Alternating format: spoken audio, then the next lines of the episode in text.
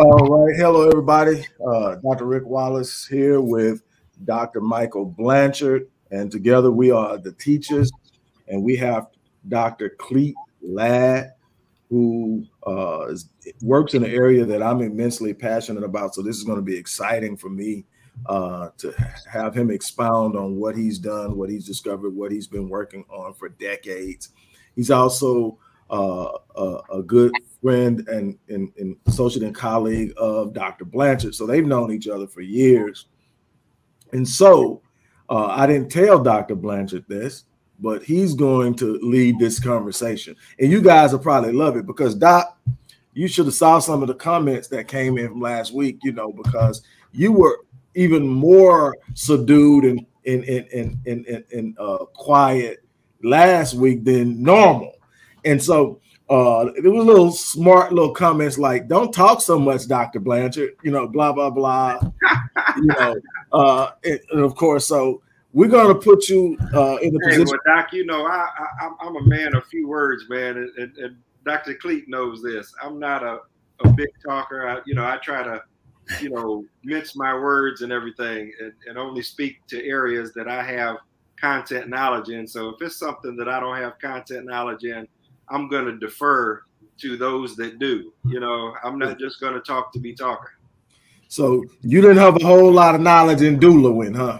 No, I don't have a whole lot of knowledge. We had a doula on last week, Dr. Clete.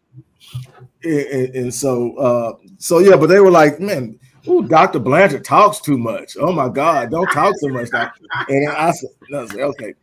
So the idea is to have the guests speak, right? Right. You know, they know what you think. They know primarily what I think because some of them follow me on Facebook, but I'm not a big talker, you know, and right. Those that know me know that, and you know that too, Doc. So I know they're probably saying that you're talking too much, right? But that's their way of saying shut up, Dr. Rick. Right.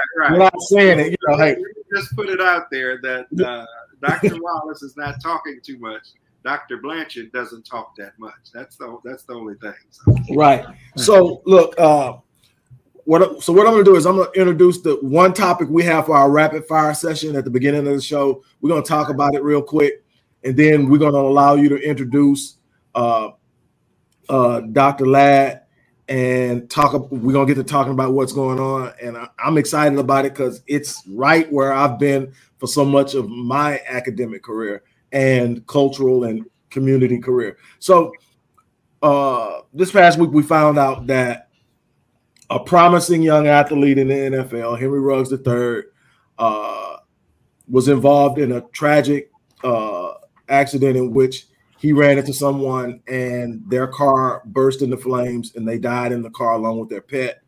And he was doing 156 miles an hour and his blood alcohol level was twice the legal limit. And I framed my entire conversation around a couple of points.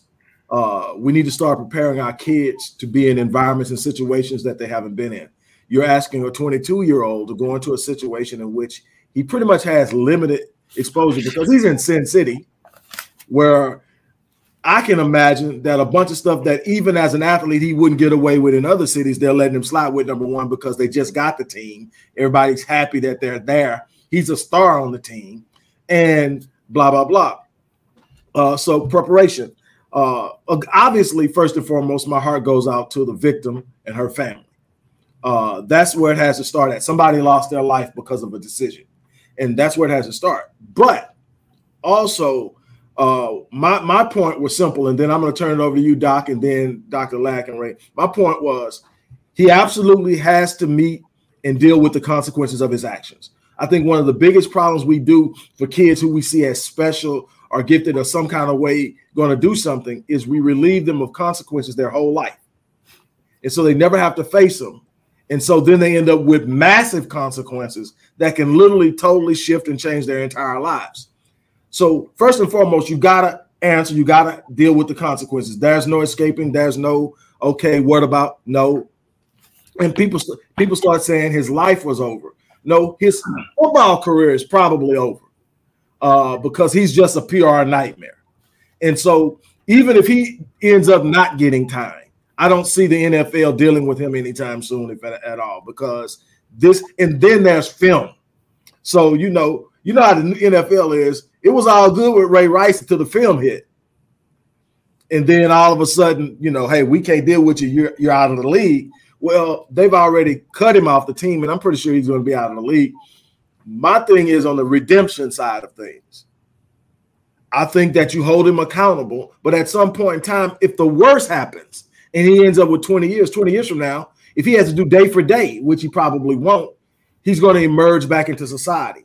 How he emerges in society is going to depend on how we as his people treated him, how we dealt with him. And the crazy thing is, and I'll say this and I'll give it to you, Doc, probably the most anchored statement I've heard from the public came from somebody that I was having issue with it just a couple of weeks ago about how they were dealing with the Gruden thing, but it was Derek Carr. Derek Carr says, right now I can tell you he's going through a lot to what has happened and the fact that he's taking a life, he's going through a lot. What he needs right now is to be loved. He says, and if nobody else will do it, I'll do it. And he said, he's not even my teammate anymore, but he's a good kid who made a horrible choice, and he shouldn't be thrown away. Now, you frame everything around that. My thing is, again, I'm not arguing that he shouldn't get consequences. I'm not saying how much he should get, because if it was my child, I have to see it from that perspective. But I also have to sit up and say, like, if we're going to throw our children away for making poor decisions at 22, we won't have many after long. I probably wouldn't be here. Right. So the thing is, number one is we need to prepare them better. And then we need to also understand that they're going to make choices and that aren't. And I don't care how well you raise them. You put them in environments they haven't been in before. You can't dictate or predict what decisions and choices they'll make. Now, Doc, it's you. I guess I'm just wondering where the support was for this young man. Like you said, some of these guys, both in NBA and NFL, are entering the league at 18, sometimes 19, 20 years old. I know all of us are remember Dr. Harry Edwards, this black sociologist that at one time he was contracted to the NFL and did have rites of passage programs for the NFL where the young men were mentored and had mentors with them and were able to teach them how to be a professional and how to avoid the pitfalls that come with all the money, all the women and all the glam and all of that. And so I guess I'm just wondering where that safety net was and where that program was for that young man. Dr. Ladd? Yeah, well, first, I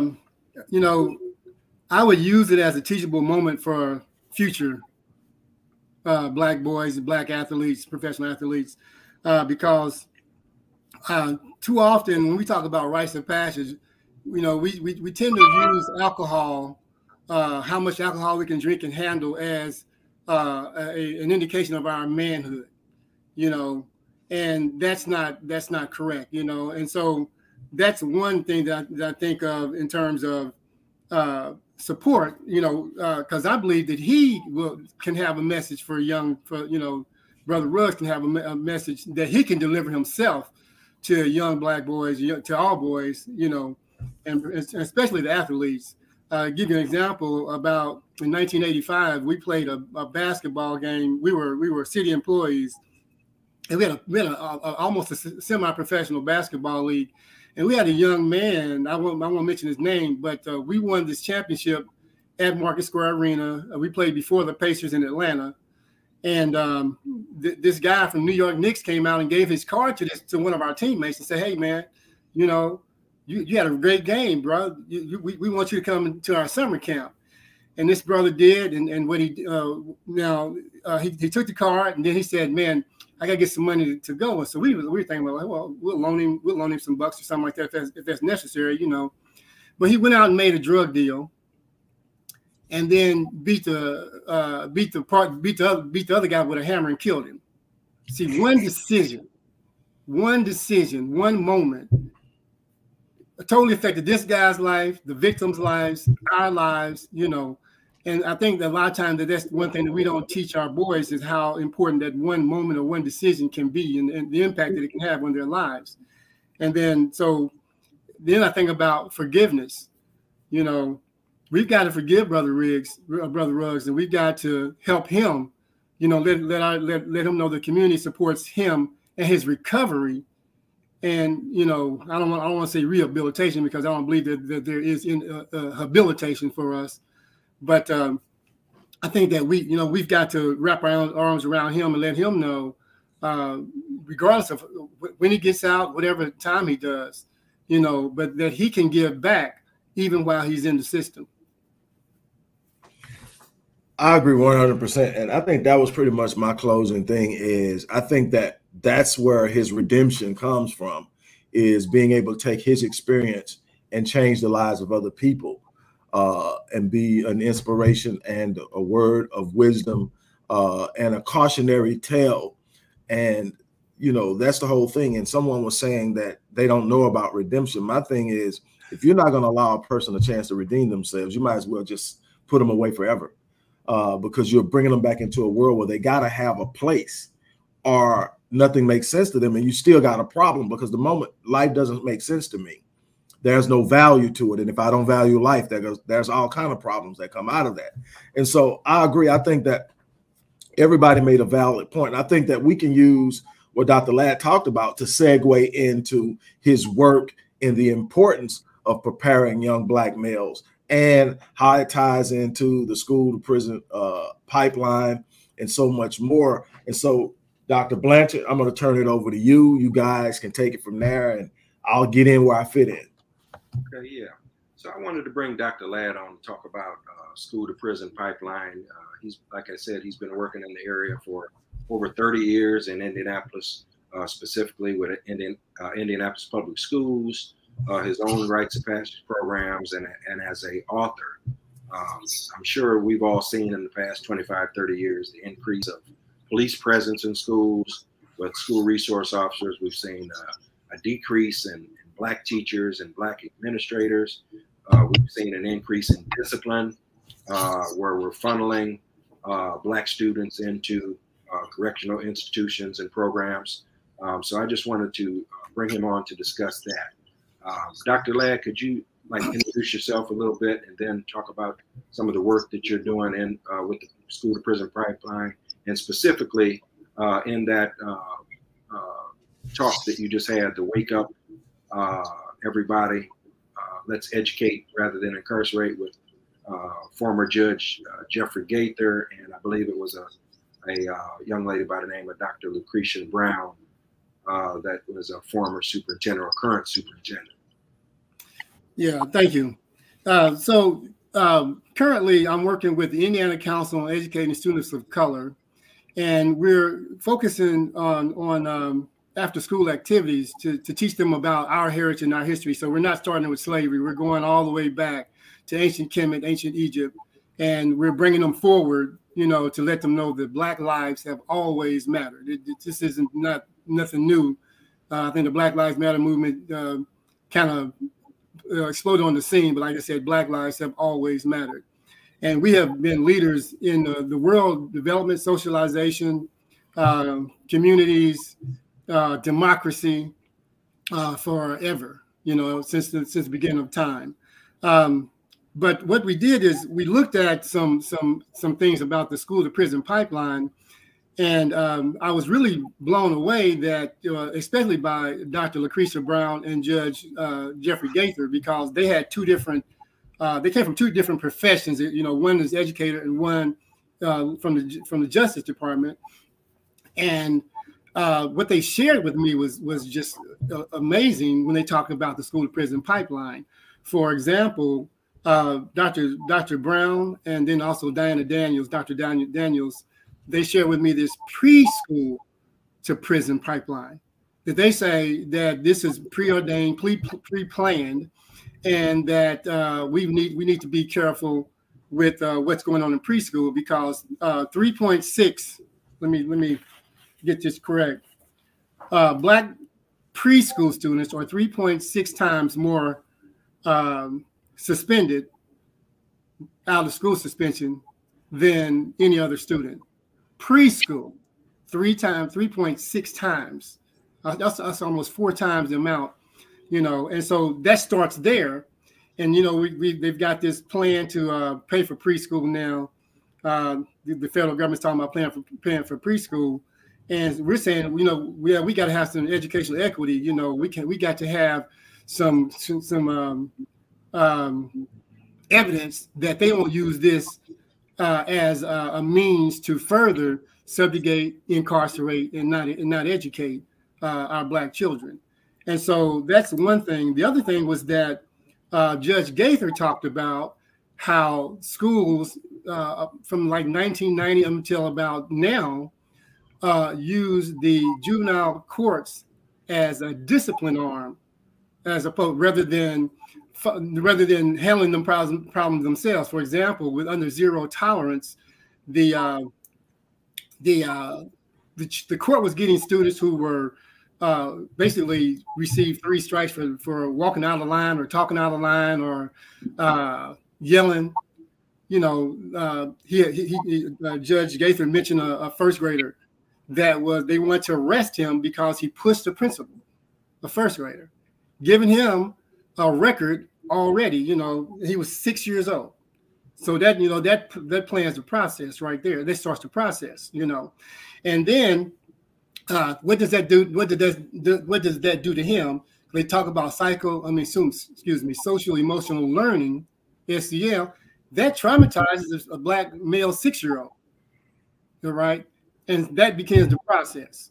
So those are one of the things that we're really focusing on. We want to prevent that. And one thing that we've done since 1982, do you remember Dr. Ralph Dow? He was director of Wheeler Boys and Girls Club. Absolutely, absolutely. Yeah. Remember, I was in the Police Athletic League for many years, so yeah, I worked with Ralph a lot. Yeah. And thank God for the Power Club too, because they saved me and saved a lot of us. A lot of people. I spent like 3 years in there. So yeah, yep. That was my because my father passed. I never knew him, and but he passed. And when the first time I saw him was in his coffin, and I didn't know where he was. Wow. Same here. First time I saw my dad was at his funeral. Wow. Yeah. And people were saying, "Oh, we're so sorry to, you know, that you lost your father." I'm like, I said, "Well, who is this N-word?" Because I didn't know him, you know. Right. Right. You know, but the Power Club came to my rescue, you know, and wow. They got me involved in sports. I played high school and college basketball, and thank God for them. But when I went to the Army, and in 1977, I was stationed at Fort Irwin, California. And I was a journalist, and I was assigned to go to dig up a human interest story. And I ran into this Mojave Indian, and he told me to come to them, to their vision quest, and observe their vision quest, which is their rite of passage. And I was blown away by what I saw and witnessed, because they separate the boys when the moms and the fathers watch for them to start having nocturnal emissions.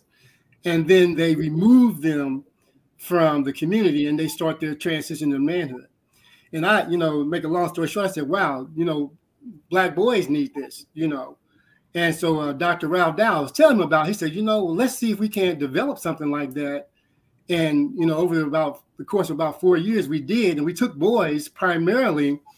We were using it as a gang intervention and a gang prevention step to habilitate our boys, you know, to help them make the transition to manhood, because, you know, you talk about mentoring, and one of my earlier mentors, I'll say his name is Big Man.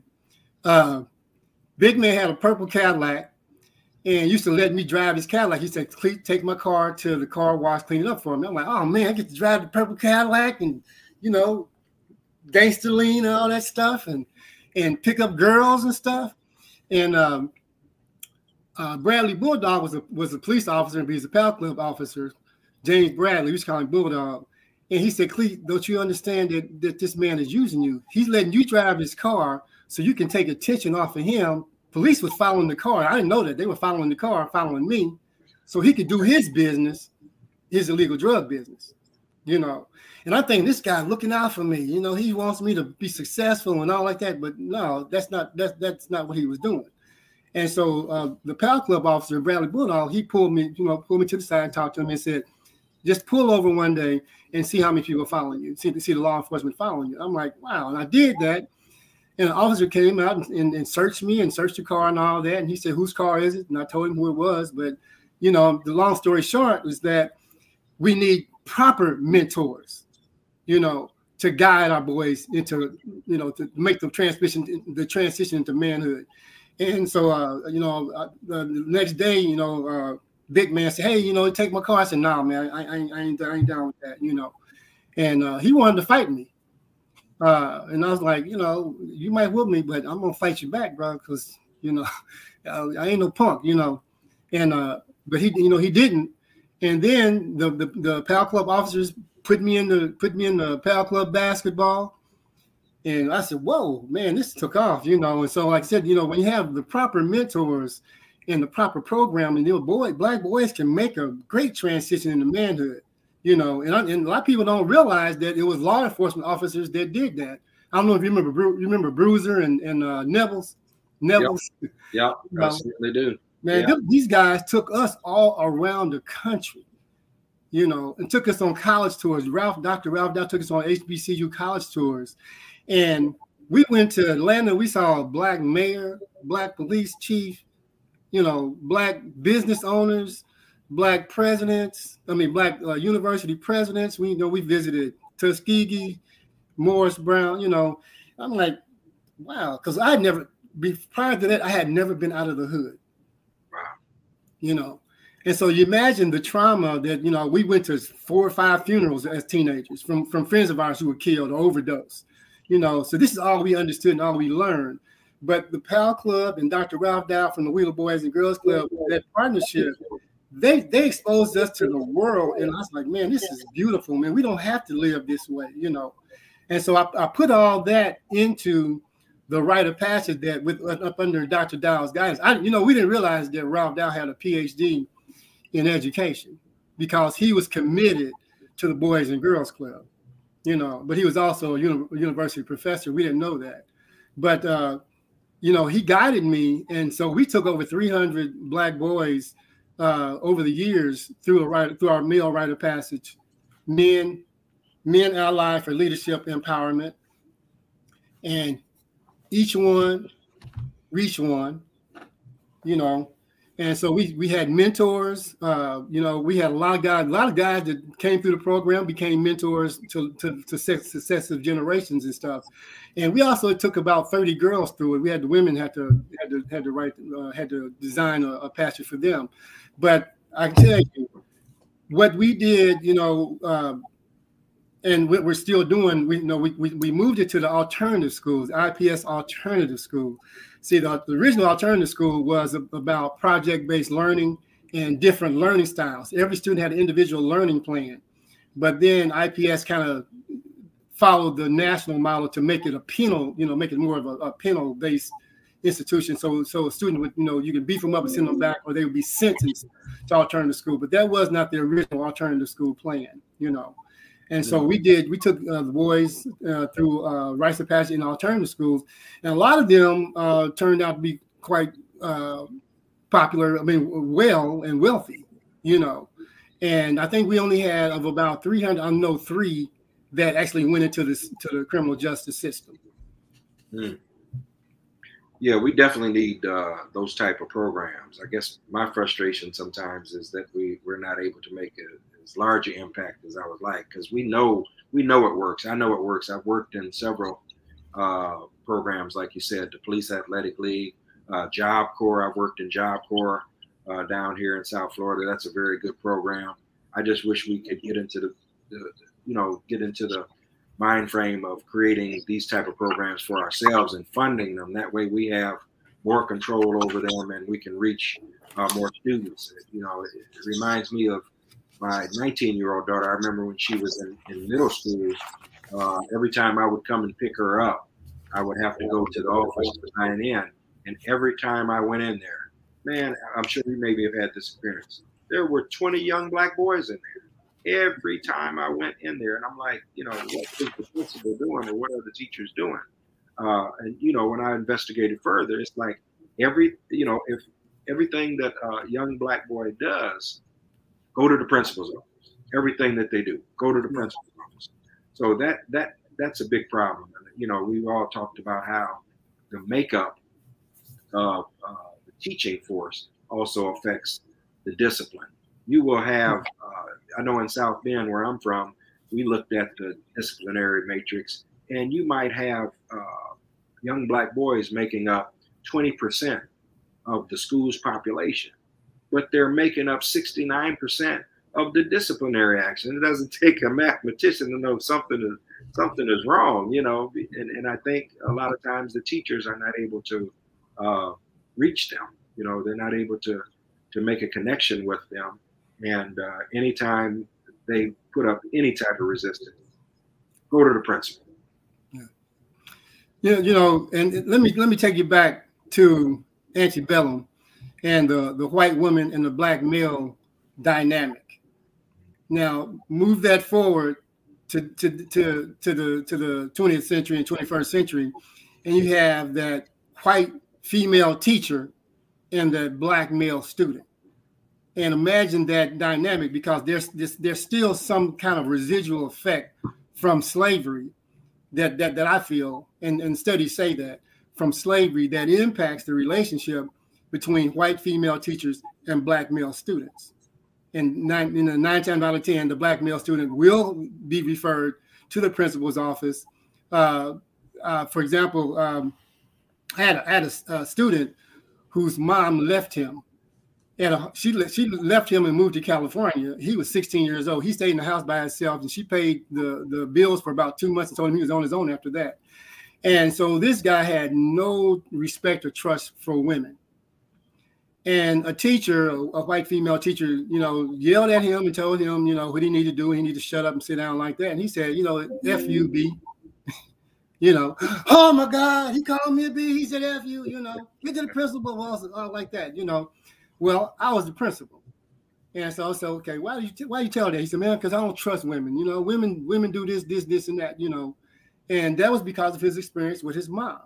So I was telling the teacher, I said, you know, his response to you really had nothing to do with school, because he's a young 16-year-old black male trying to figure things out, why his mom left him, you know. And I said, so we're gonna bring the school counselor, but I'm gonna refer him to a program. I put him in the Boys and Girls Club program, and he lived in Hallville, but we took him to Eastside, to Baltimore, and you know, got him in the club there. But then, like they said, you know, we did all that. Then, you know, they wanted me to suspend him. I said, no, we're not suspending him. I'm not putting him in an alternative school program. No, I'm not like that. He's going back to class tomorrow. And he will apologize. He will apologize to his fellow students. He will apologize to the teacher. But we're going to keep him in the classroom so he can learn and grow. And so they went above my head, and the school board said, we agree with Dr. Ladd. The goal is to keep him in school, to keep him learning, and to keep him focused on becoming a productive citizen. You know, and so. After that, I've only expelled in 30 years. I've only expelled one student, and that student brought a gun to school. That was it, you know. And I can tell them the objective is to educate them, you know, not only with the academics, but about life and socialization. Wow. So many points you hit on that. Like I said, I've been so invested in my entire life, and you go back and we start talking about.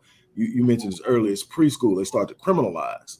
Well, if you look at the entire system, it's built on alienating young black males from the system itself to create a discomfort at such a high level that it increases the risk that they will not complete school. Now, we know if they don't complete and get that high school diploma, they're 5 times more likely to become incarcerated. Yeah. So if you go back, you can sit up and say, okay, I did a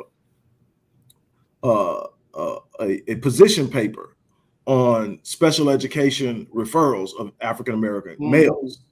And we talked about the prevalence of referring. We have to look at, again, the teaching demographic. close to 60 to 70% of the teaching population are white middle-aged women who have a historical relationship with black males, as you put it. And yes, there's a heap of empirical data out there that backs this up. This isn't some far pushed out concept or hypothesis. This is literally something that's substantiated and that you can actually study and measure. So then you look at the fact that there's this teacher who already has a view of who this black kid is. And as early as 5 years old, she's afraid of him. Mm-hmm. Not in some mystical, I made it up because literally she is afraid. She doesn't feel comfortable. In her mindset, he doesn't fit into her authority. So anything he does is a problem. So she's looking for a reason to get him out of her class to bring back her comfort. So the first thing is, can we find a way to put him in an IEP? So what we're going to do is he's either learning disabled, ADHD, oppositionally defiant, something in that way that we can put him in where he's not really fitting into his environment. He's not socializing to a normal environment. Well, first and foremost, if we're really going to talk about normal environment, let's talk about what normal five-year-old boys are doing regardless of their race. They're not sitting still for 4 and 5 hours listening to you talk. That's not how they learn. How they learn is exploration. How they learn is to challenge. How they learn is to move. Plus, boys are little bitty future men who have a natural, inherent, inbred instinct to protect. So, what are you going to catch them doing in the bathroom? Slap boxing. Why? Because it's a natural part of the development of their skills to be able to physically not only protect themselves but protect the women and the children. Yeah, that's natural. So you got to have that as an understanding. And one of the biggest issues were cultural discrepancies and disparities. You can't understand the culture of a black male coming out of a black home, dealing with black issues that you have never experienced and cannot experience because you're white. Even in white poverty, you don't experience what they experience. That's right. So you don't have a cultural awareness of what they're going through. So again, then if I can't get him in an IEP, I'll get him on behavioral issues. And now I have seen a 6-year-old kid in cuffs. Mm-hmm. Are you kidding me? The 6-year-old kid, see, and what you don't get is there is the optics of that could, because the white people who see the 6-year-old in cuffs says, how bad does this kid have to be for them to feel the need to cuff him? He's dangerous at 5. That's a subliminal message. Yeah, it's not something being said, but it just goes on. For you to be in cuffs, you had to do something bad as an adult.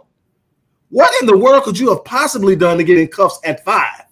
So you are really dangerous. So that means if he's dangerous at 5, how dangerous is he at 20? Okay, so then you go back and say, okay, that's criminalizing. But what does it do to the black people? It normalizes being criminal. Yeah, I'm already used to being in cuffs at 5. So then it sets a mindset of who I am in this world, where I belong, what I'm going to do. And so now you start the track of moving them towards what you got to tell me how the black race as a whole makes up 13.7% of the population, and we make up 40% of the prison population. You got to explain that to me. You know, and you can't tell me that it's because we are naturally and instinctively criminal. So what's going on in all of this? But the rite of passage thing is huge to me. It's something that I've been on, because one of the things that lessens the chance of ending up in prison or lessens the chance of committing violence is proper socialization. Yeah. That comes through rite of passage. That's where Black Men Lead came from. Is saying we have to be involved. And like you, Dr. Blanchard, and then I'm going to turn it back over. Like you, my concern is we got the knowledge. Dr. Ladd has been doing for years what I'm doing with Black Men Lead. The problem is it's so localized that you can see it works, because primary example, in 30 years of being an administrator, he's expelled one student. Man, I know schools where that's happening once a week. Yeah. Okay, because number one is on both ends, we're not socializing these young black boys And when I say socializing, there's an element that comes with black males that doesn't come with any other group. So when you socialize a black male, you have to racially socialize them because their blackness leads in every area they go into. Even as academics, we know that we're viewed differently solely when we walk in the room, despite the fact that we've got all the credentials, despite the fact we put in the work, despite the fact we've published I don't know how much, we still are viewed differently. So we have to understand as black men how to deal with that. Well, imagine being a black kid in an environment where you have no say-so. Right. That's why I believe, you know, I'm doing some work with the International Democratic Education Council. And this is what really blew me away. When we talk about this school to prison pipeline, they talk about it being a global issue. Yes. From England to Denmark to Australia, there's, you know, this thing of criminalizing, particularly the black males, the young black males, 5, 6, 7 years old, starts then. And this is a global issue. And I was really blown away by some of the data that they showed me for Great Britain, for example, in England. They made about, what was it? I'm gonna look at this up real quick. That black males were 41% of the discipline issues. Now you know they're not 41% of the population, you know. And then same thing, you know, they had similar statistics in Australia, similar statistics and data in France, you know. Now these people may are primarily of African origin. You know, they're not descendants from slaves, you know, but we all go back to when Dr. Rick talked about the cultural aspect of being black, being a black male. You know, the thing, you know, we go back to ancient Egypt, to ancient Kemet, and you're talking about kings, queens, emperors who created, you know, we talk about Imhotep and him, you know, building pyramids and designing pyramids and creating math and medicine, you know, and cataloging diseases and cures and stuff like that. And they take that away from us and trying to tell us that we're not great, that, you know, we're just above the animal race, and then bring that back forward to today. And so many of these white women teachers still see us as animals, you know, that need to be corralled, contained, detained. A friend of mine, S.A. Tenenbaugh, he wrote this book called Psycho. You remember Tenenbaugh? Yeah, I know Tenenbaugh. Yeah. Yeah, and he talks about in Indianapolis. I mean, in Indiana,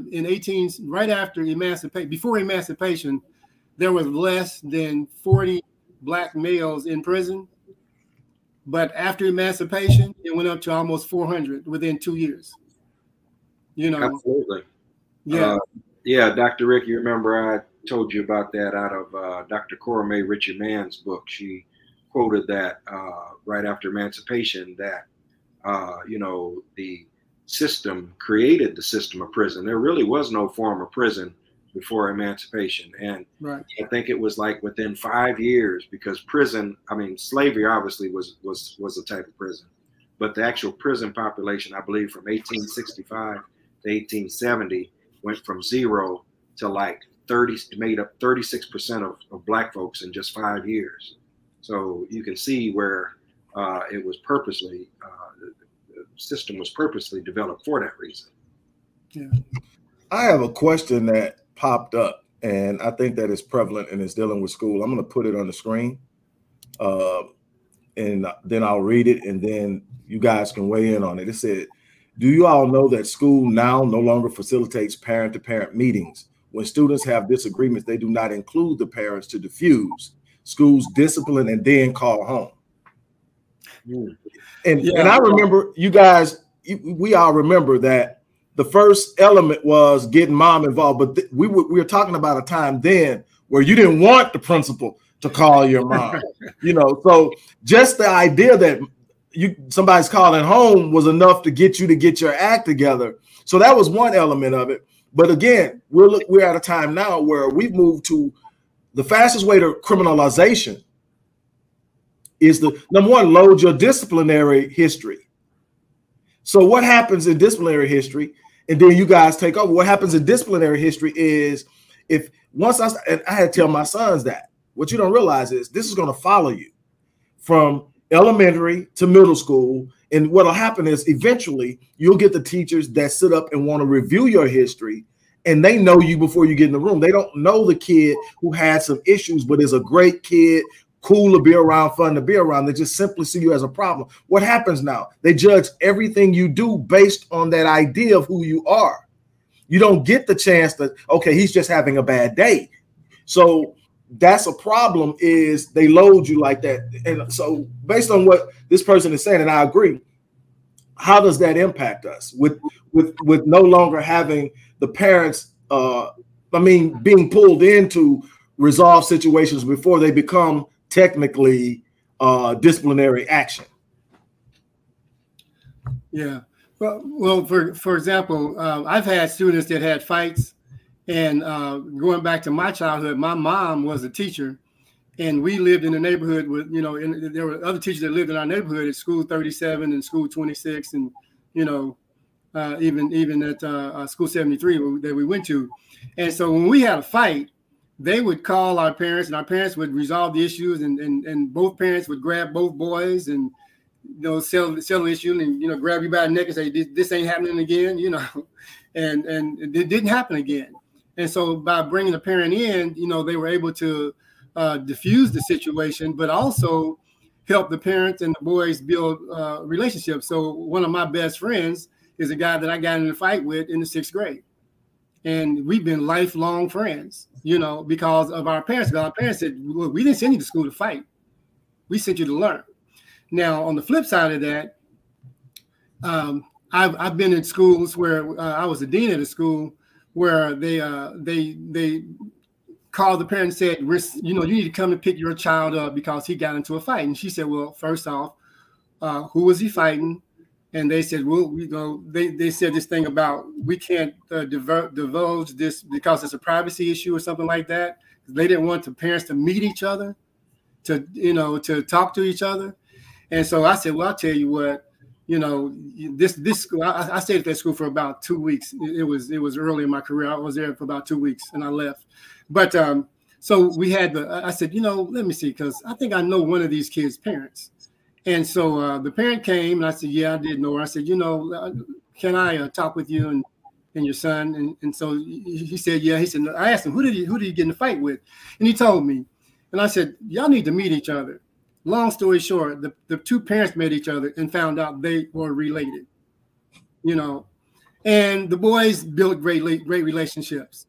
Getting back to Dr. Dow, Dr. Dow broke up a fight at the Boys and Girls Club and put and zip tied the boys' pants together and made them do police work. They had to police the building. They had to pick up trash around the building, tied to each other. They became friends. We talk about, so the whole thing about this, the reason they don't include parents is because they want to keep us separate. They want to keep us divided. They don't want us to unite and to come together. And that's what you really do is when you have conflicts, you communicate with each other, you talk with each other, and you work your differences out, and you build community. But that's not what the schools, that's not what the system wants. Absolutely not. I think there's more a move to restorative justice, too. Yeah. I know that's happening in Indiana, where you try to solve the root cause of the problem and make all parties accountable rather than just suspending and sending everyone home. But I agree with this person that asked the question. Down here in Florida as well as Indiana, I've had kids in the public school system for the last 25 years, and we have moved away from including the parents in the solution. And in the name of FERPA, they say, well, privacy, FERPA, Yeah. Right. The same person had one more statement, and this definitely falls under the umbrella of what I've spent so much of my time trying to do with Rites of Passage program as far as socialization says. And now here in a Georgia suburb, a disagreement between a 16-year-old and a 17-year-old has ended in an ambushing and gun violence on the 16-year-old, who has now died from a gunshot wound to the head. This has to end. And again, it's a responsibility of the community And I think that's something where we are, that's where we are really failing in the community, is properly socializing kids, because there's an absence of male modeling. Whereas in when we grew up, even and Doc, you and I have talked about this, even in the poor modeling, there was still a sense of certain things and codes. There are no codes in the community. And we talked about this, like when I grew up, that was an understanding. Kids athletic, kids smart, kids gonna make it out of here. He's off limits. Not only was I off limits to the little hard heads that might have been looking at me, but they noticed, okay, you're a little hard headed. If we don't watch you, you get in trouble. They would watch me. And if I got caught doing something that they knew wasn't acceptable, the hard heads, the OGs, the cats with records will pull you over and say, what are you doing? Yeah. But what it was saying is there is a scope. There is something in the community that's there's no community now. Everybody's out for themselves. Everybody is looking to do what they do. And so what happens is when it comes to this violence thing, the one thing I learned when I was studying and researching African-American adolescent and young adult male violence, there are these contributing factors that are always present. At number 5 is urban hassle. Urban hassle is when you grow up in the inner city, you've got sirens all times of the night, gunfire all times of the night. You got to wake up and navigate through drug use and gun violence just to get to school. Then you got to deal with it in the school. Then you got to navigate back home and you got to learn and study. That's urban hassle. That keeps you on an edge. That puts you on an emotional and a psychological edge. Then there is being a witness to violence, which is a desensitization factor. Then there is being a victim of violence, which again is a desensitization factor and a rage builder. Then the two at the top are lack of proper racial socialization. Simply socializing a person into where they're at, who they are, giving them a purpose. You're not just here for the sake of, you're not just here for the sake of existing. You're here for the purpose of actually doing something that changes the world. You have value in this community. But guess what happens when a child looks at themselves in the mirror and sees value? They now see it in the other child that looks like them. And so now they're less likely to take that life because they see themselves in the reflection of that person. So the next part is a little bit more difficult to understand, but the most powerful influence of African-American young adolescent and young adult male violence is the feeling of being disrespected. And if you ask yourself, that doesn't change after you age. The thing that gets under the craw of any man is the feeling of being disrespected. And if you actually do a poll of violent crimes in prison, people who are serving time for violent crimes, the vast majority of those some kind of way felt disrespected. Whether you're on my cut, you notice my cut and you own it, or you kicked my shoes and didn't say I'm sorry. I mean, on to the you were messing with my girl. All these things come from what they interpret as being disrespected. And the reason their view of respect is marred, again, there's no male modeling to give them a real idea of what respect is. So they actually, to them, if some of them, if you don't fear them, you're being disrespectful. Yeah. You know, so you got, all of those things have to come into play. But how, to my end, and then you guys take over.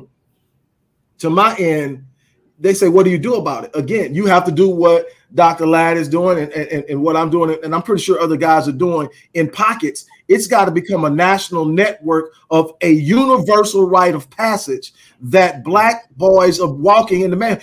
Frederick Douglass said it, that it's easier to build strong, it's easier to raise and grow strong children than it is to repair broken men. Once you get them to a certain age and they got this mindset and everything's the enemy, now trying to get that subconscious ideology out of their head is hard.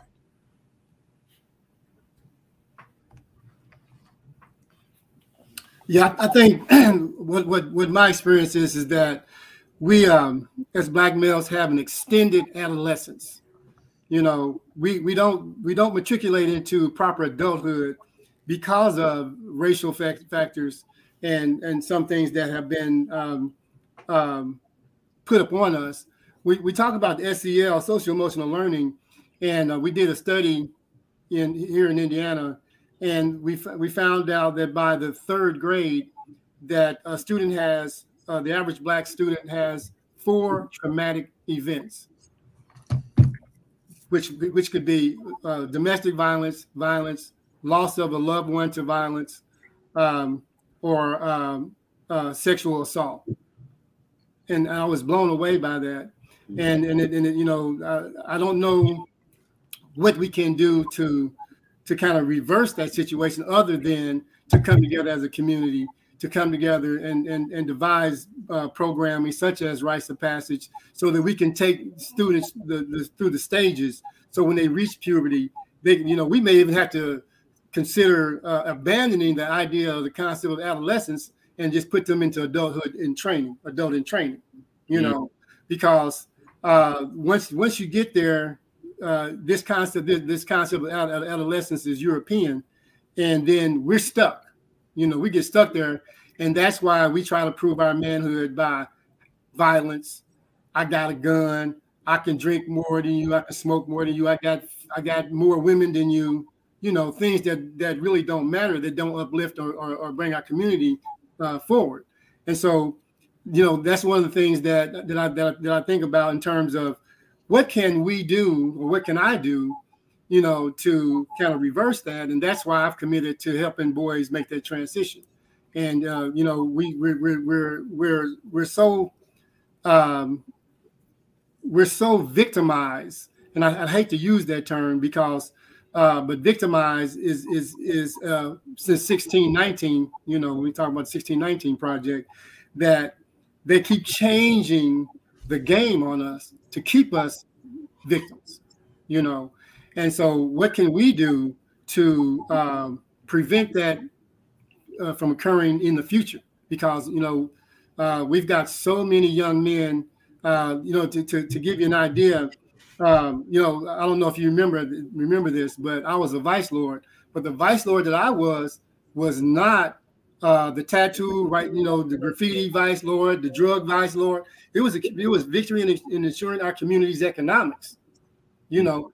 I remember when Chase Bank gave conservative vice lords in Chicago about $150,000 to create a breakfast program, you know. So we tried that here, and it came up with Black Unity Development, and we got lunch programs for summer programs.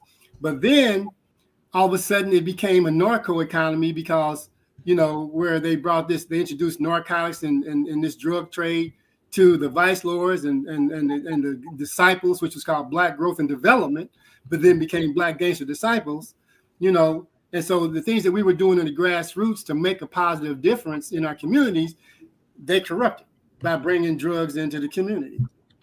And now look at us. We have another question. And I think the question was, is there a rite of passage program there in Georgia? And I know that we don't have one, but what I've tried to do, and then you can speak on it. What I've tried to do is anywhere that people are willing to be trained, you know, I'm willing to invest time, you know, in trying to get that done.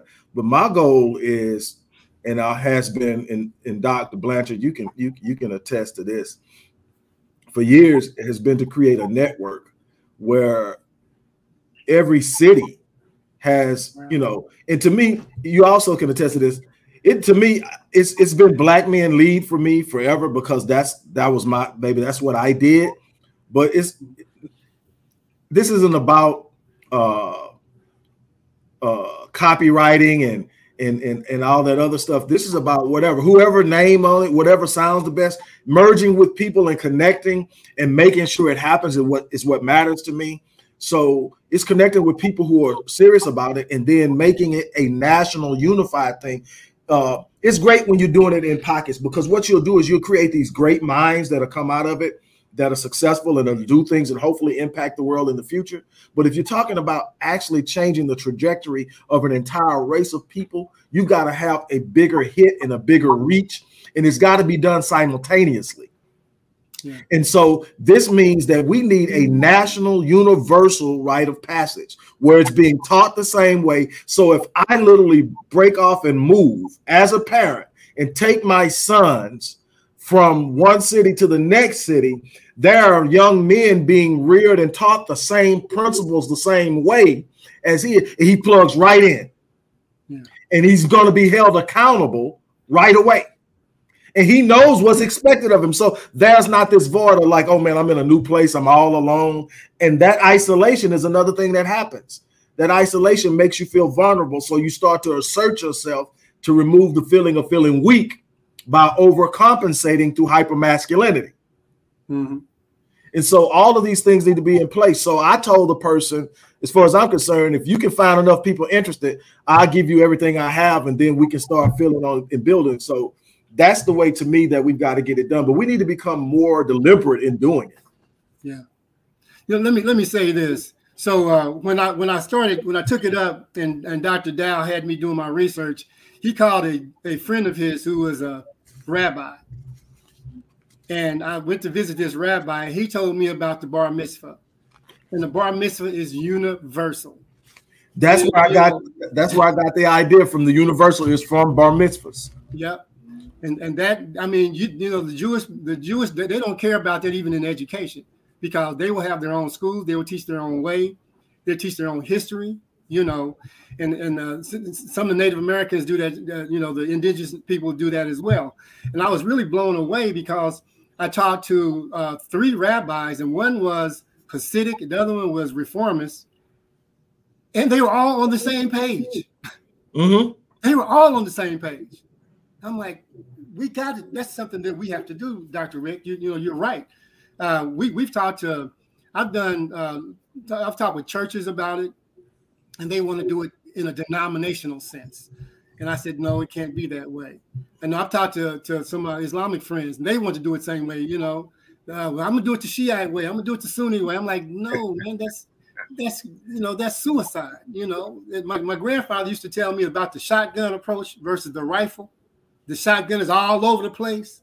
Mm-hmm. The rifle is precise at one point. Right, precise. And precision and being deliberate. And one of the things I put down in my journal daily when I'm doing my thing daily is the words precise and deliberate come up constantly, because deliberate is a focus and a concentration on a specific thing with intention. Mm-hmm. It's not being led by something else. It's by establishing an attention that this is what's going to happen. So you be deliberate in your actions, and you be focused in your actions and consistent. And the thing is, that's what I saw with bar mitzvahs, is that it's universal. It's absolutely universal. And it transcends the different sects of Judaism. It is what it is. And I think that's extremely important. So when I start talking to people in the community, whether you are Baptist, whether you are holiness, whether you are Catholic, whatever, the one universal thing you have in common is your blackness. So that's where you start to develop from, is in your blackness, because nobody knows you're Catholic by looking at you. Nobody knows your holiness by looking at you. But the moment you walk in the room, they see your blackness. And if that's what's going to be judged first, that's when you respond first. And that's where you have to be prepared. Nobody's going to care whether you're practicing Islam in any sense when they meet you as a black person. All that stuff comes out later when people get to know you. They get to get the deeper. What's at the beginning and the forefront? How are we going to confront that? How are we going to deal with each other? How do we recognize each other first? I don't know what faith you practice. I don't care. I see you're a black man with the same interests I have. We can put those other things aside, because the one thing we can't escape is our blackness.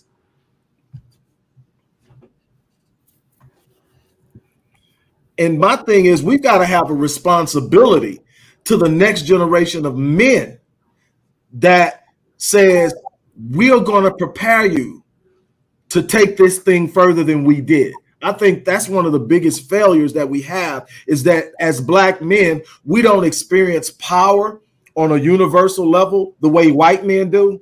You know, where it's just going to be passed down to you. You're going to get certain opportunities. You're going to, and unless you're just really trifling, you're going to find yourself in a position where you have more people answering to you than you answer to.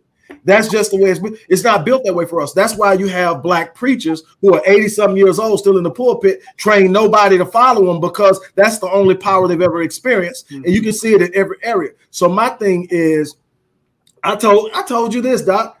I said by the time I'm 55, man, I don't want to be on the forefronts. I want to have trained men who are younger than me, who have the energy to be, I want to be the voice of reason and wisdom. I want to be the one that these young cats call and pick up the phone. Hey, Doc, man, I'm about to go out and do what are you, you know, I want to be what we should be at our ages is starting to move into the elder realm to where we are the wisdom that these warriors tap into to make sure their heads are on straight. But what we can't do is be so caught up in the attention we get by the space that we've created that we didn't prepare anybody to step into it when we're gone. Because then that creates a vacuum.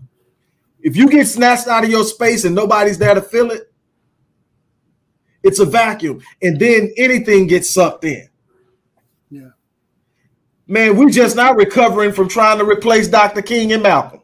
Right. Because nobody was prepared on the next level to just rise up. And what happens also, when you train young men that every last one of you are a leader.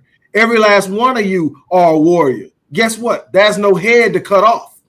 You're right. So assassination no longer works. That's right. I know a lot of pastors here locally, and my father-in-law as well. They moved into their 80s, and they all passed. And 4 or 5 of the churches closed because they did not pass it down. They did not, you know, they did not set it up for the leadership to continue after they left. And then I looked at some things when we come to education and stuff like that. I had a couple of principles that really helped me. Jethro Nays, he was an older black guy, and he took me on. He took me on to mentor me as a school principal. The state assigned me a mentor, you know, to give my license. The state assigned me a mentor, and I went through the motions with him, but I learned from Jethro Nays. And Jethro Nays helped design one of the first alternative schools. And so what we learned is that particularly us, we learn by doing. We learn by projects, you know, project-based learning.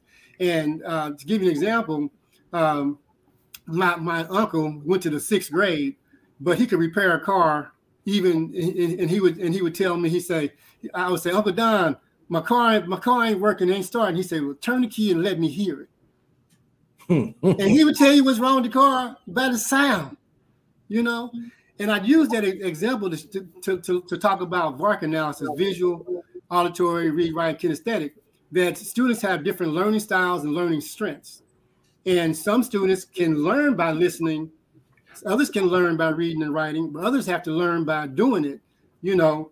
And so I had a student that couldn't get the area, you know, this geometry problem. So I told him, I said, well, I need you to come by. I want you to carpet this bathroom for me. I mean, I'm not to a latest top of this bathroom for me.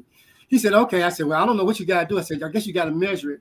So he measured. He said, oh, okay. He said, well, it's 8 feet long, and it's 4 feet wide, and then this part is 6 feet. I said, well, how much material do you need? He told me what he needed.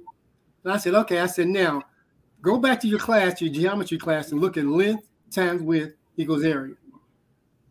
He picked it up, you know, but he had to have his hands on it, you know. He had to, you know, and I told the teacher, I said, you know, you can write a lesson plan that includes some differentiation so all students can learn, you know, because lots of students ain't gonna, like Dr. Rick mentioned earlier, they ain't gonna learn that you're sitting on the board lecturing, right? You know, and I didn't learn that way, you know. Right. I learned by doing. I learned by listening. Like I said, my Uncle Don, you know, he passed in 2019. He was fixing 2019, 2018 Mercedes and BMWs with a 6th grade education.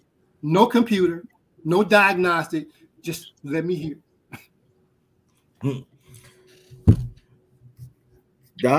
Yeah, I mean, you all bring up a very good point about education and how important the lineage and culture and lived experiences are of teachers. And, you know, I don't know about you, but as I walk through the schools down here in South Florida, there are very few black males in the buildings. You know, I don't know what it's like there in Indiana or in Indianapolis, but in South Bend, when I go back home, I have one daughter that's still there in school. And, it's very hard pressed to find a black male teacher.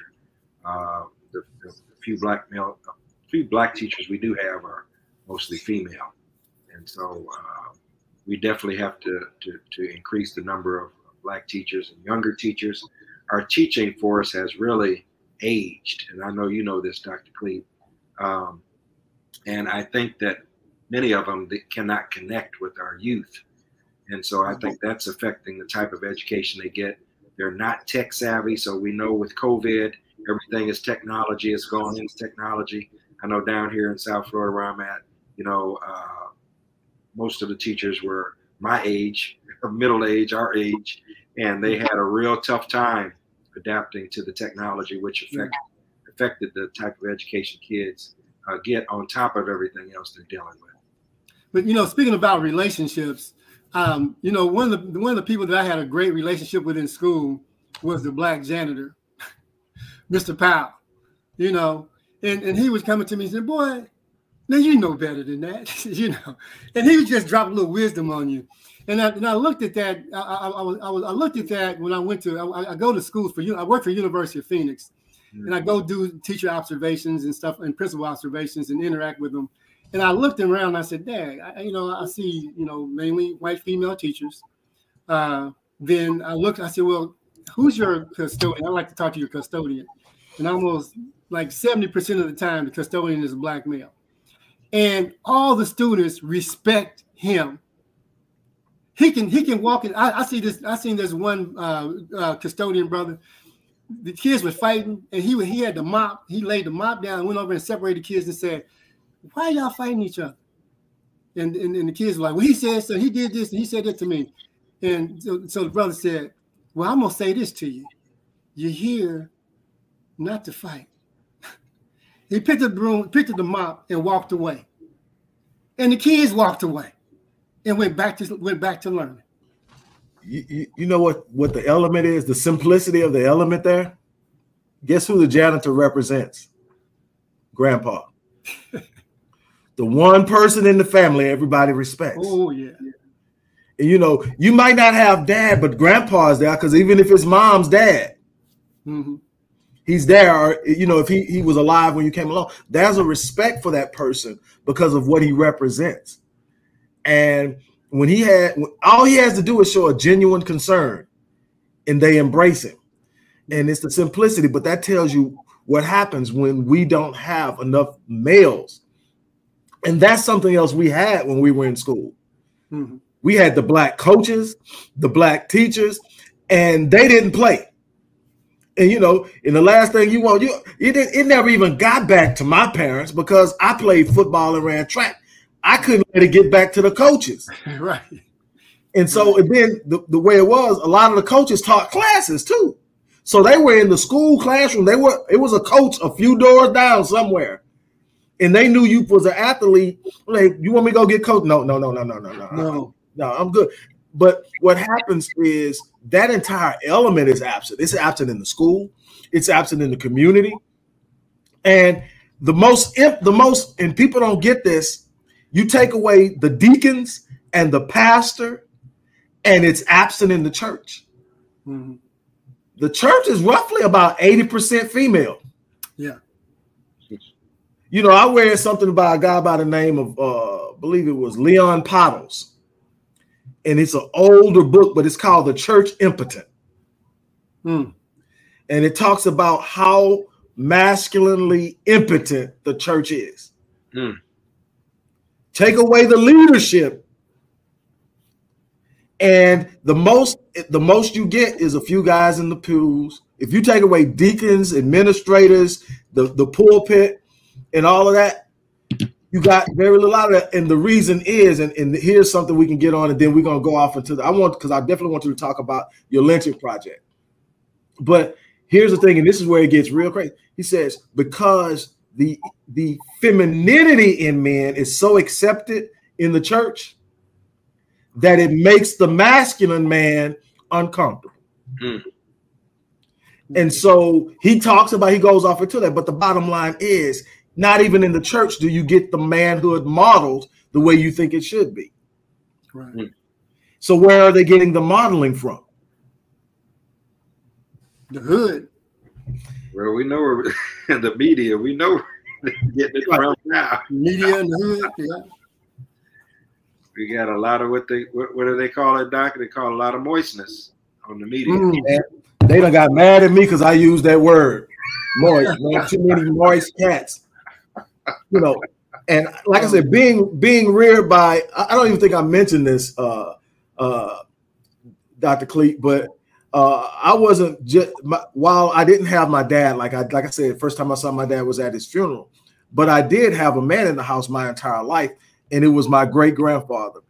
And I say, people, when you say your great grandfather, people say, okay, until you say, no, I was reared by my grandmother's parents. Mm-hmm. Then they wait a minute. Yeah. You know, I was adopted by my great grandparents. So that made me my grandmother's brother. Wow. And it made me my mama's uncle. And I wore those badges proudly. I gave them the business. Mm-hmm. But ultimately though, that was a different type of manhood coming from someone who grew up, was born in 1909 and grew up as a son of a sharecropper. Mm-hmm. A man who had a second grade education, but talking about could do anything, built his own garage, was a carpenter, changed and did everything. Everything I know about cars, I learned from him. Mm-hmm. Did everything in the house, plumbing. So, I mean, they were he could put his hand on things. To me, still, that's something about manhood when you use your hands. Mm-hmm. To do something, whether it's electrical work, whether it's plumbing, whether it's automotive work, there's a fulfillment that comes out of that. That kind of solidifies you. There's a reason why they took that out of school. Number one is it gave you a means of providing for yourself without advanced education. Mm-hmm. Number two, immediately what he found out is a sense of confidence. I'm at 6th and 7th grade, and I'm pulling the block out of a motor, and putting that's major, and I can do it. Well, guess what? You start thinking, I can do some other stuff too. Right. That's a problem for people who literally benefit off of you being at the bottom of the socioeconomic ladder. But that's that. But so Doc, segue us into what we're going to talk about as far as, which I'm really excited to hear about as well, is the lynching project. Yeah, Dr. Clete, I know a lot of us who are in Indiana and some people around the world remember that picture in Marion, Indiana. I know you know what I'm talking about. And there are two men hanging in that tree in Marion, Indiana. And there's a little girl down there, and there's a guy pointing up in the tree. And for me, I always remember that because I actually went to Indiana, Wesleyan University, and you know, growing up in South Bend and living in Indianapolis for 15 years, that picture always jumped out at me because of being from Indiana. So we can segue into what you're doing with the Indiana Remembrance Coalition and the connection that you have with that and one of your ancestors that was actually lynched in Indiana. Yeah, thank you. So a friend of mine, he's a professor at IU in Bloomington, contacted me and said he was doing this project because he discovered, you know, that there were some lynchings that occurred in Marion County, Hancock County, Hamilton County, Johnson County, and Hendricks County, so central Indiana. And so he said he came across the name of a person by the name of Eli Ladd, and he said, well, let me contact, you know, Brother Clete and see if he's related, and so he contacted me and he told me he showed me the data, the document. It was in a newspaper in Bloomfield, Indiana, which is right outside of Greenfield, Indiana, right outside Marion County, and it said, you know, Eli Ladd was beaten and clubbed to death and shot by a group of whites for because he was accused of raping someone. They didn't say who he raped. You know, they didn't say that he raped a white woman or black woman or nothing like that. They just said he raped.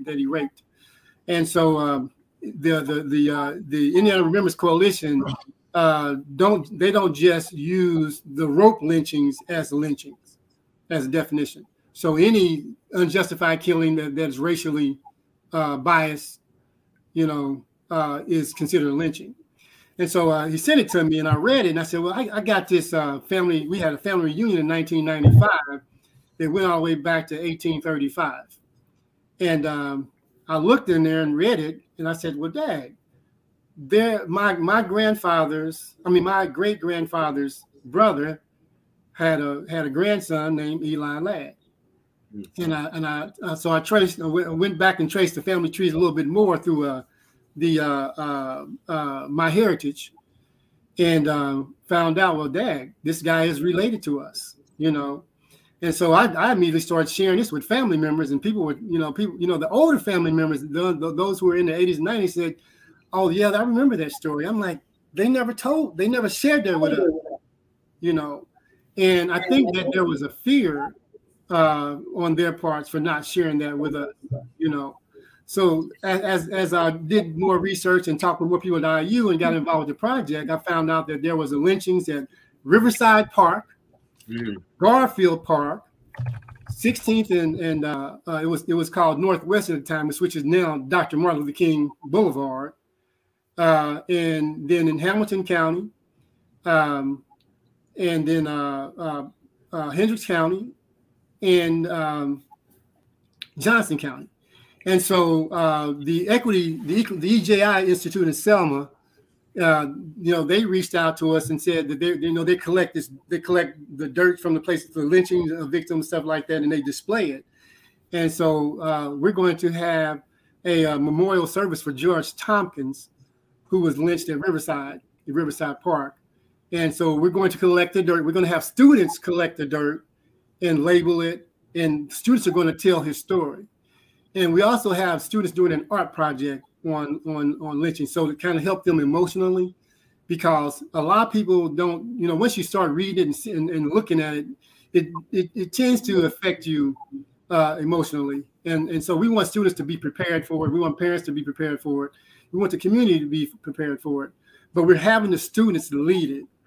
And I was really, we thought we'd have about 3 or 4 students. We talked to them and said, hey, what do you think about this project?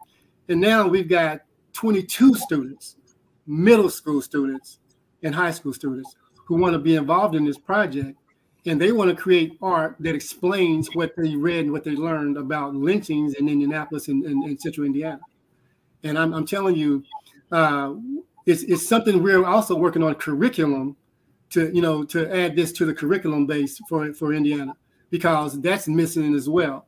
They only start... When you talk about the history of Black people in Indiana, they start with slavery.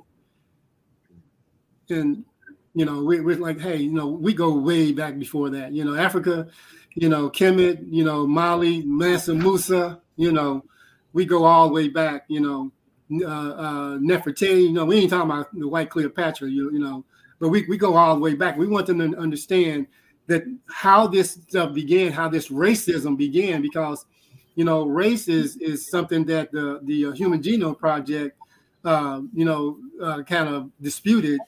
And they talk about, if you talk about critical race theory, they say that how this developed, this hatred for people of color, and that's what they talk about, the hatred of people of color. And now people try to say, oh, we don't hate Black people, but your actions, your history and your actions and the premise of us achieving equity and equality does not exist if you don't teach the truth, right. So I just wanted to share that with you. And I will definitely keep you updated on the progress and the process of the Indiana Remembrance Coalition projects and the dirt collecting and the art, the student artwork. Hey, Doc, I have one question. What do the range of dates that you have for the Indiana Remembrance Coalition? You said you're documenting. Oh, yeah. So what was the first documented lynching that you all know of? And then what is the most recent that you acknowledge in the coalition? Well, the coalition starts with 1896 with Eli Ladd. Mm. And then it goes through to 1928 because you remember the Klan built Crispus Attucks. Right. And Crispus Attucks is right at 10th and 11th at Northwestern. And they wanted to send a message. There was some documents that they say they wanted to send a message, and they lynched a young 16-year-old student at 16th and Northwestern, like 4 blocks away, 5 blocks away, to send a message, So, but there were other lynchings that occurred between that time, and then everybody knows about the lynching in Marion, and that history there. And then you see how many kids are, if you look at that photo, you see how many children are there watching that lynching, that witnessed that lynching, that, it's like an entertainment event, And so, we're trying to help them understand what they did to generations of their own children, right. By allowing them to witness that, to further victimize people of color. And right. So then when you come to things such as Michael Taylor, right. They're trying to define those as lynchings as well. Right. That's why, that's why I asked the question, because you and I both know from then having lived in Indianapolis, we have other questionable deaths of individuals who could possibly be actual lynchings. Not in the sense of the traditional way, but, through law enforcement and other means as well. That's why they went beyond just the rope, using the rope. Right.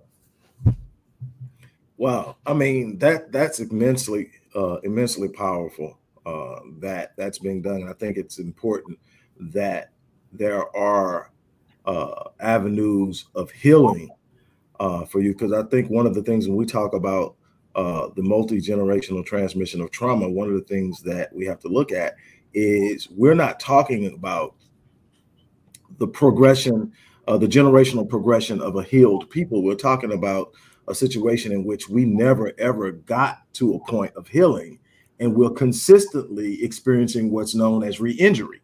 Mm-hmm. So every time a young kid is killed, unarmed kid is killed by police officers, or in the sense of Ahmaud Arbery,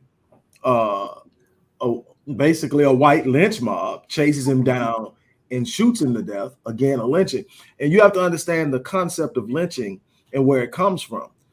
It hit its height after slavery. Why? Because black people stopped being property and therefore lost their value. You don't kill your property because it's your value. So for slaves to get killed, there was something extreme going on. But once slavery ended, it took off. And people talk about, well, if you compare the number of people who were lynched, the confirmed lynchings to X, Y, Z, and they always use those numbers. Well, you have to understand the concept of lynching. Lynching isn't about decreasing the numbers. Lynching is a form of terror. Lynching is a way you send a message to people that they don't have power, that their lives don't matter, that any moment you can come up without provocation and end it in the most horrific of ways. And then that's why blacks were left hanging doing lynches, because it was more emphatic and powerful in controlling those who walked by and saw it than it was with them. They're gone. But what about the kids? And so you got the psychological impact of that. That's a part of the re-injury. You got the helplessness that comes along with that, and the idea of where are we now different from that? And those answers all have to come together. And you have to say, where are we? How are we different now than then? They use the rope a lot less. That's about it. Yeah, Doc, your example reminds me of my dad. My dad passed in 2011. And he was 88, but he came from Wilson, Arkansas, all the way to South Bend, Indiana at 14 years of age. And one of the reasons he left Wilson, Arkansas, he told me, because he was, obviously they were into doing on farm work or sharecropping. He didn't want that type of lifestyle. But the other reason he told me he left at such a young age was lynching. And he said many times he would be riding on the train and the train conductor would pull the whistle. And that would be a cue for them to look out the window of the train. And they'd look out the window of the train, and of course they would see black men hanging from trees. And he said, you know, that kind of terrorized him at such a young age, and he didn't want, so much so that he didn't want to live in the South anymore. So I just wanted to share that with you. Yeah. Yeah. And the thing about it is we don't know how many lynchings have occurred, because a lot of that was not reported. A lot of those were written off as accidental deaths. Like there was a black man who was killed by a train, run over by a train, but they said that he was killed because he was inebriated. But they found rope marks around his wrists. You know, yeah. And so like I said, we don't have a true accounting, but we're going to try to get as much as we can and evidence as much as we can. Right. And, you know, I'll close out my part by going back and touching on the part that you mentioned is the pathology associated with the entire act of lynching and how it was done. And like you say, you're talking about something that these people literally took pictures of and turned into postcards. Mm-hmm. And the presence of young children is early. I know I've seen them where the little girl had to be at, what, 5, 6, and sitting right up front. And they're smiling, and they're taking pictures, and they're cutting pieces out for the charred bodies to take home and put on their mantles. That's a pathology nobody wants to explore outside of the evil of murder. What type of pathology and sickness has to exist where you think it's okay to do it in front of your kids? One. Number two, that you want to keep a souvenir. Three, and that you memorialize it in photographs. Wow.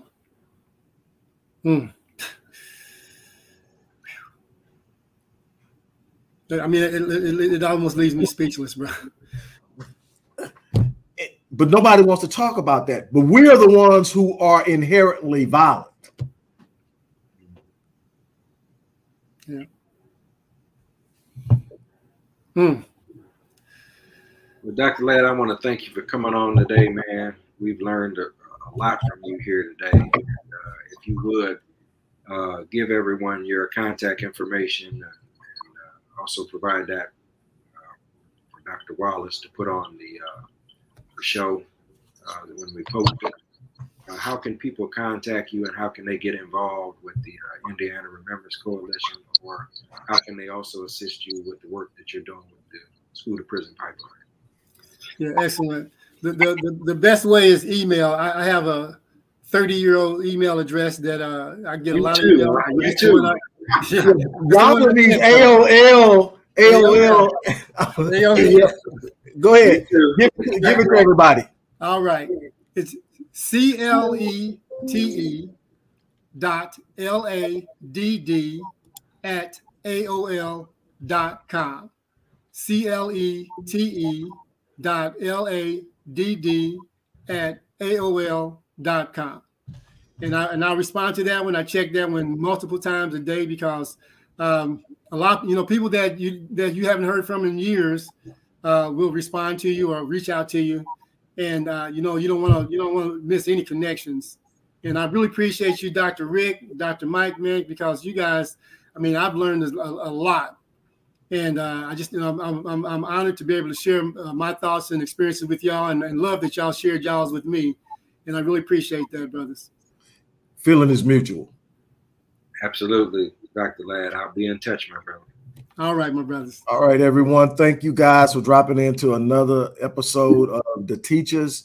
We want to thank Dr. Ladd for giving us so much valuable information and sharing. It's been an awesome day today, and we'll see you next week. We're out.